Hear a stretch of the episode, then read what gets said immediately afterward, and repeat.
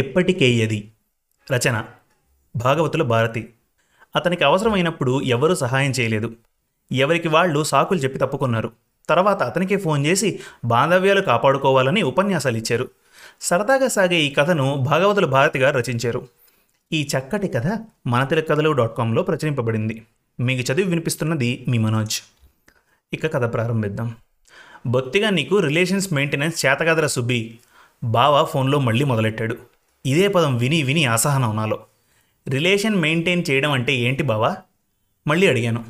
స్వాగతంలో మాత్రం relation maintain చేయడం అంటే చాడీలు చెప్పడం, వినడం, ఫోన్లో చాటింగ్ పేరుతో అక్కర్లేని భేషజాల కబుర్లు, అవతలి వారు కష్టాల్లో ఉంటే పరామర్శ పేరుతో వచ్చి వేరే సహాయం చేయకపోగా కుర్చీలకు అంటుకుపోయి తిష్టవేసి కూర్చొని గంటల గంటలు అవతలి వారి పనికి అడ్డం వస్తూ సొల్లు కబుర్లు చెప్పటమా?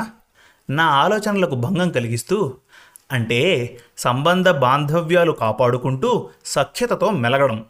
మన మధ్యతరగతి తెలుగు కుటుంబాల్లో ఈ బాంధవ్యాలు మరీ కుంటుపడిపోతున్నాయి అబ్బాయి. అయినా ఈ ప్రశ్న జవాబు మన మధ్య ఎన్నిసార్లు చర్చలు జరిగినా విషయం మారుతుందా?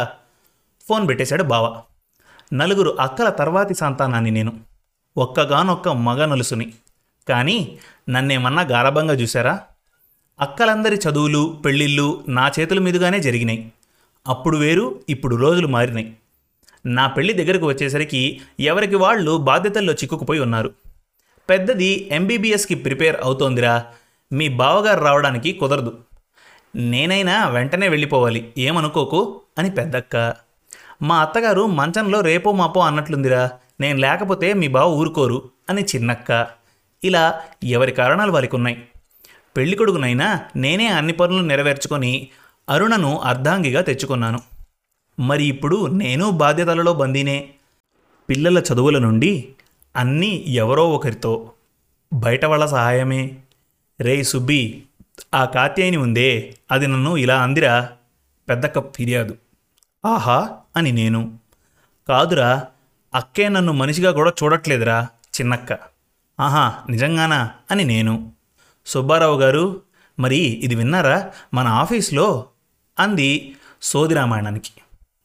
ఓహో సరే అంటూ అన్నిటికీ అందరికీ అవే సమాధానాలు నేను. మళ్ళీ ఫోన్. ఏమిటి బొత్తిగా ఫోన్లు లేవు, బాంధవ్యాలు కాపాడుకోకపోతే ఎలా అని ఈసారి అచ్చ తెలుగులో చిన్నబావ. బాంధవ్యాలు, రిలేషన్స్ పదాలు ఏవైనా అవంటే ఏంటి బావా పిచ్చిముఖం వేసుకొని నా ప్రశ్న. కాదు, ఎవరం ఏం చెప్పినా ఆహా, ఓహో, ఊహు ఇవేనా నీ సమాధానాలు? స్పందించాలిగా, ఏదో ఒకటి మాట్లాడాలిగా. ఇలా అయితే ఎలా పెరుగుతాయి రిలేషన్స్? నీ అవసరానికి నీ ఇంటికి ఎవరొస్తారు చెప్పు. నాకు నవ్వాలో ఏడవాలో అర్థం కాక ఇవాళ రేపు కేవలం పుండు మీద కారంజల్లే పరామర్శలే కానీ అవసరాలు తీర్చడానికి వచ్చేవాళ్ళు కూడా ఉన్నారంటావా బావా?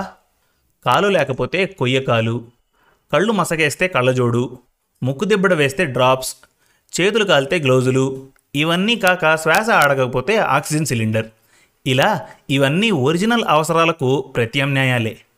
రిలేషన్స్ కూడా అలాగే తయారయ్యాయిగా. ఎప్పటికయ్యేది ఎవరది ప్రస్తుతమో అప్పటికయ్యేది మాటలు, మనుషులాడి పని జరిపించుకోవడమే. రక్త సంబంధాలు, బంధుత్వాలు, అక్కరకు చుట్టము అంటూ పద్యాల్లో చదువుకోవడానికే గాని అని మాట్లాడుతూ అవతల నుండి చడీ చప్పుడు లేకపోయేసరికి నా వాక్ ప్రవాహంలోంచి బయటకొచ్చి ఫోన్ కేసి చూస్తే కాల్ కట్ అయిందా, కట్ చేశారా? మొదటిసారిగా నోరు విప్పితే వినకుండా కట్ చేయడం ఏంటి? ఫోన్ రిలేషన్స్ మెయింటెనెన్స్ చేయడం కూడా బొత్తిగా రాదు వీళ్ళకి అనుకొని నాలిక ఖర్చుకొని పడి పడి నాలో నేనే నవ్వుకున్నాను. అవును, ఎందుకు నవ్వాను? అసలు రిలేషన్స్ మెయింటైన్ చేయడం అంటే ఏంటి ఆలోచిస్తూనే ఉన్నాను. శుభం. మరిన్ని మంచి తెలుగు కథల కోసం మనతెలుగుకథలు.com విజిట్ చేయండి. Thank you.